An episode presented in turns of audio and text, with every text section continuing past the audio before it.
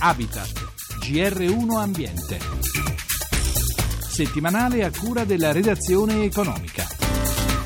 La legge che punisce il traffico organizzato dei rifiuti ha compiuto dieci anni. Secondo i dati contenuti in un dossier di Lega Ambiente, il traffico illegale di rifiuti ha raggiunto in questo periodo i 43 miliardi di euro. Le denunce sono state in tutto 3.348.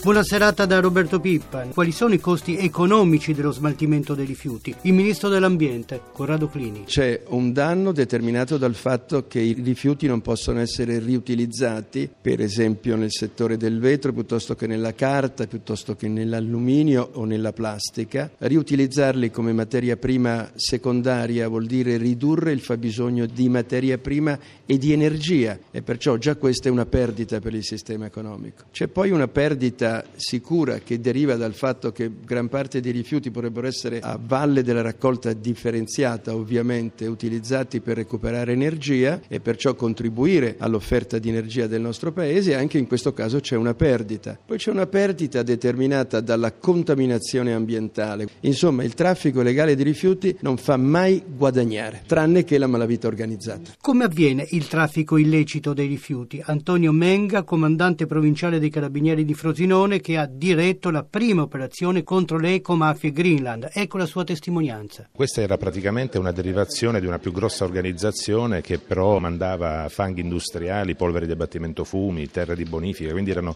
rifiuti che avrebbero dovuto essere classificati come rifiuti pericolosi, in realtà loro attraverso una falsificazione di documenti, dei formulari di identificazione dei rifiuti e dei certificati di analisi li mandavano invece come fertilizzanti per l'agricoltura nelle verdi terre dell'Umbria, da qui nacque il nome Greenland terra verde, quindi mentre prima dell'entrata in vigore di questo primo delitto molto spesso non avevano conseguenze dal punto di vista penale, adesso invece ci sono conseguenze anche gravi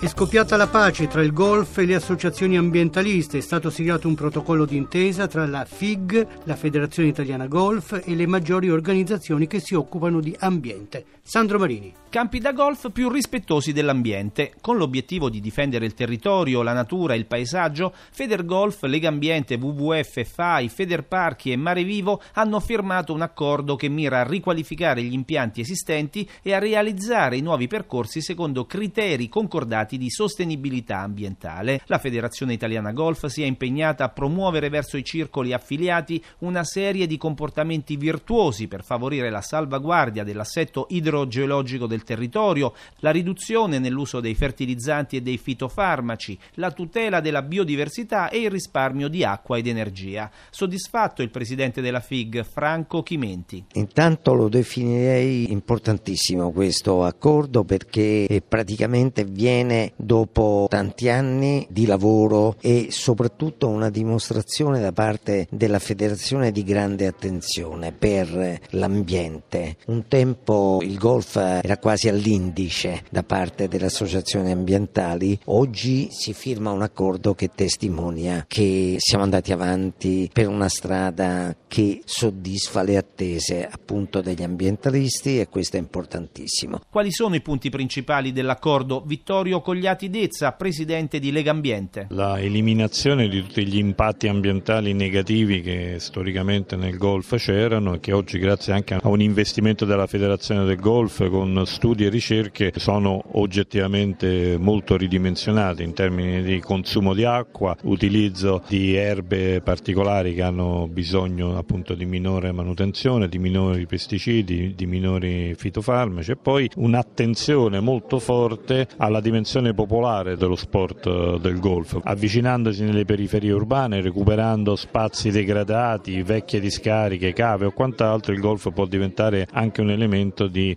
miglioramento ambientale. L'intesa piace anche al numero uno del WWF Italia, Stefano Leoni. L'aspetto principale in questo momento riguarda le tecniche di realizzazione degli impianti. Dovranno ridurre sensibilmente gli impatti ambientali, ma anche è importante conservare e sviluppare la biodiversità, quindi essere anche un punto punto d'accoglienza per le migrazioni degli uccelli, per gli animali che sono presenti nel nostro territorio, insomma integrarsi in maniera armonica con il territorio.